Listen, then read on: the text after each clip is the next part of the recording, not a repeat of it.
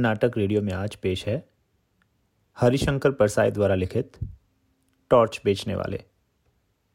वाचक विकास धुरका। वह पहले चौराहों पर बिजली के टॉर्च बेचा करता था। बीच में कुछ दिन वह नहीं दिखा, कल फिर दिखा। मगर इस बार उसने दाढ़ी बढ़ा ली थी और लंबा कुर्ता पहन रखा था। मैंने पूछा, कहाँ रहे? और ये दाढ़ी क्यों बढ़ा रखी है? उसने जवाब दिया, बाहर गया था। दाढ़ी वाले सवाल का उसने जवाब यह दिया कि दाढ़ी पर हाथ फेरने लगा। मैंने कहा, आज तुम टॉर्च नहीं बेच रहे हो? उसने कहा, वह काम बंद कर दिया। अब तो आत्मा के भीतर टॉर्च चल उठा है। ये सूरज छप टॉर्च अब व्यर्थ मालूम होते हैं। मैंने कहा तुम शायद संन्यास ले रहे हो, जिसकी आत्मा में प्रकाश फैल जाता है, वह इसी तरह हरामखोरी पर उतर आता है। किससे दीक्षा ले आए? मेरी बात से उसे पीड़ा हुई। उसने कहा, ऐसे कठोर वचन मत बोलिए। आत्मा सबकी एक है। मेरी आत्मा को चोट पहुंचाकर आप अपनी ही आत्मा को घायल कर रहे हैं। मैंने कहा यह सब तो ठीक है, मगर यह बताओ कि तुम एकाएक ऐसे कैसे हो गए? क्या बीवी ने तुम्हें त्याग दिया? क्या उधार मिलना बंद हो गया? क्या साहूकारों ने ज़्यादा तंग करना शुरू कर दिया? क्या चोरी के मामले में फंस गए हो? आखिर बाहर का टॉर्च भीतर आत्मा में कैसे घुस गया? उसने कहा, आपके सब अंदाज गलत हैं। ऐसा कुछ नहीं हुआ। एक घटना हो गई है जिसने जीवन बदल दिया। उसे मैं गुप्त रखना चाहता हूँ। पर क्योंकि मैं आज यहाँ से दूर जा रहा हूँ इसलिए आपको सारा किस्सा सुना देता हूँ। उसने बयान शुरू किया। पाँच साल पहले की बात है। मैं अपने एक दोस्त के साथ हताश एक जगह बैठा था। हमारे सामने आसमान को छूता हुआ एक सवाल खड़ा था। वह सवाल था, पैसा कैसे पैदा करें? हम दोनों ने उस सवाल की एक एक टांग पकड़ी और उसे हटाने की कोशिश करने लगे। हमें पसीना आ गया, पर सवाल हिला भी नहीं। दोस्त ने कहा, यार, इस सवाल के पाँव ज़मीन में गहरे गड़े हैं। यह उखड़ेगा नहीं। इसे टाल जाए। हमने दूसरी तरफ़ मुँह कर लिया। पर वह सवाल हमारे सामने आकर फिर खड़ा हो गया। तब मैंने कहा, यार, यह सवाल टलेगा नहीं। चलो, इसे हल ही कर दें। पैसा पैदा करने के लिए कुछ काम धंधा करें। हम इसी वक्त अलग अलग दिशाओं में अपनी अपनी किस्मत आजमाने निकल पड़े। पाँच साल बाद ठीक इसी तारीख को इसी वक्त हम यहाँ मिले। दोस्त ने कहा, यार, साथ ही क्यों ना चले? मैंने कहा, नहीं, किस्मत आजमाने वालों की जितनी कथाएँ मैंने पढ़ी हैं, सब में वे अलग अलग दिशा में जाते हैं। साथ जाने में किस्मतों के टकराकर टूटने का डर रहता है। तो साहब, हम अलग अलग चल पड़े। मैंने टॉर्च बेचने का धंधा शुरू कर दिया। चौराहे पर या मैदान में लोगों को इकट्ठा कर लेता और बहुत ही नाटकीय ढंग से कहता, आजकल सब जगह अंधेरा छाया है। रातें बेहद काली होती हैं। अपना ही हाथ नहीं सूझता। आदमी को रास्ता नहीं दिखता। वह भटक जाता है, उसके पाँव कांटों से बिंध जाते हैं। वह गिरता है और उसके घुटने लहूलुहान हो जाते हैं। उसके आसपास भयानक अंधेरा है। शेर और चीते चारों तरफ़ घूम रहे हैं। सांप ज़मीन पर रेंग रहे हैं। अंधेरा सबको निकल रहा है। अंधेरा घर में भी है। आदमी रात को पेशाब करने उठता है और सांप पर उसका पाँव पड़ जाता है। सांप उसे डस लेता है और वह मर जाता है। आपने तो देखा ही है साहब कि लोग मेरी बातें सुनकर कैसे डर जाते थे। भर दोपहर में वह अंधेरे के डर से कांपने लगते थे। आदमी को डराना कितना आसान है। लोग डर जाते तब मैं कहता भाइयों ये सही है कि अंधेरा है, मगर प्रकाश भी है। वही प्रकाश मैं आपको देने आया हूँ। हमारी सूरज छाप टॉर्च वह प्रकाश है, जो अंधकार को दूर भगा देता है। इसी वक्त सूरज छाप टॉर्च खरीदो और अंधेरे को दूर करो। जिन भाइयों को चाहिए, हाथ ऊँचा करो। साहब, मेरे टॉर्च बिक जाते और मैं मज़े में ज़िंदगी गुजारने लगा।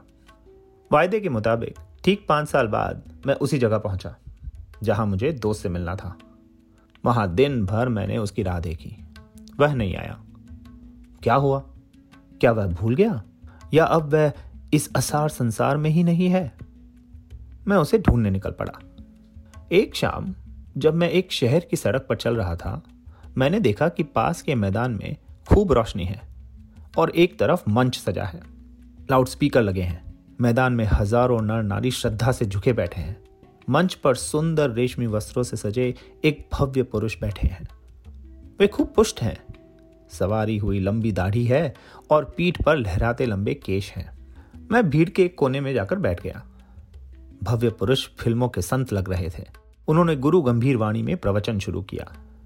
वह इस तरह बोल रहे थे, जैसे आकाश के किसी कोने से कोई रहस्यमय संदेश उनके कान में सुनाई पड़ रहा है, जिसे वे भाषण दे रहे हैं। वे कह रहे थे मैं आज मनुष्य को एक घने अंधकार में देख रहा हूँ। उसके भीतर कुछ बुझ गया है। यह युग ही अंधकारमय है। यह सर्वग्राही अंधकार संपूर्ण विश्व को अपने अंदर में छिपाए है। आज मनुष्य इस अंधकार से घबरा उठा है। वह पथ भ्रष्ट हो गया है। आज आत्मा में भी अंधकार है। अंतर की आँखें ज्योतिहीन हो गई हैं। वे उसे भेद नहीं पाती। मानव आत्मा अंधकार में घुटती है। मैं देख रहा हूँ, मनुष्य की आत्मा भय और पीड़ा से त्रस्त है। इसी तरह वह बोलते गए और लोग स्तब्ध सुनते गए। मुझे हँसी छूट रही थी। एक तो बार दबाते दबाते भी हँसी फूट गई और पास के श्रोताओं ने मुझे डांटा। भव्य पुरुष प्रवचन के अंत पर पहुँचते हुए कहने लगे, भाइयों और बहनों, डरो मत। जहाँ अंधकार है, वहीं प्रकाश है। अंधकार में प्रकाश की किरण है, जिसे प्रकाश में अंधकार की किंचित कालमा है। प्रकाश भी है। प्रकाश बाहर नहीं है, उसे अंतर में खोजो। अंतर में बुझी उस ज्योति को जगाओ। मैं तुम सबका उस ज्योति को जगाने के लिए आह्वान करता हूँ। मैं तुम्हारे भीतर वही शाश्वत ज्योति को जगाना चाहता हूँ। हमारे साधना मंदिर में आकर उस ज्योति को अपने भीतर जगाओ।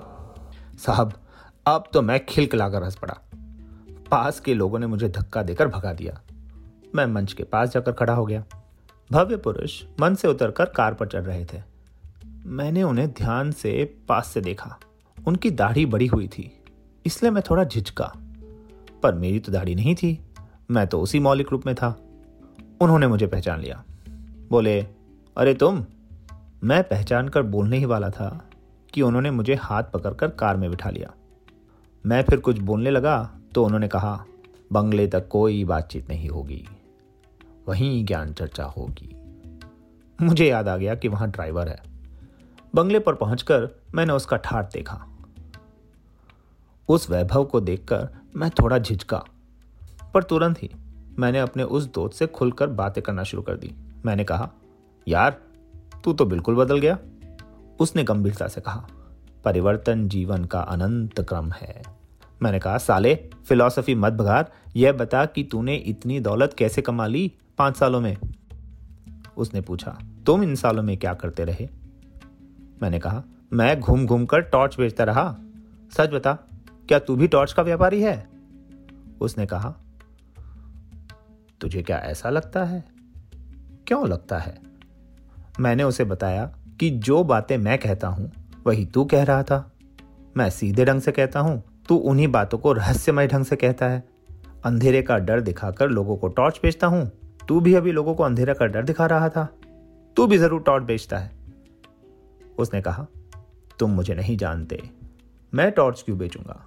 मैं साधु, दार्शनिक और संत कहलाता हूँ। मैंने कहा, तुम कुछ भी कहलाओ, बेचते तो तुम टॉर्च ही हो, तुम्हारे और मेरे प्रवचन एक जैसे हैं।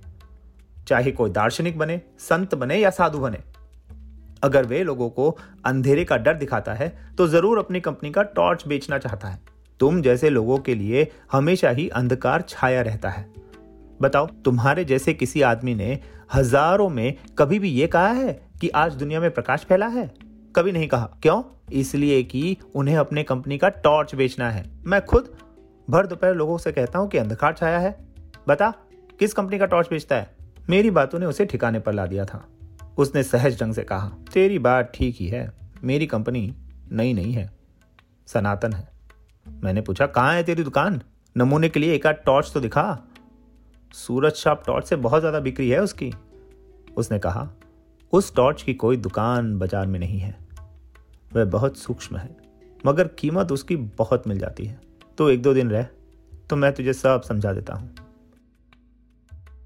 तो साहब, मैं दो दिन उसके पास रहा।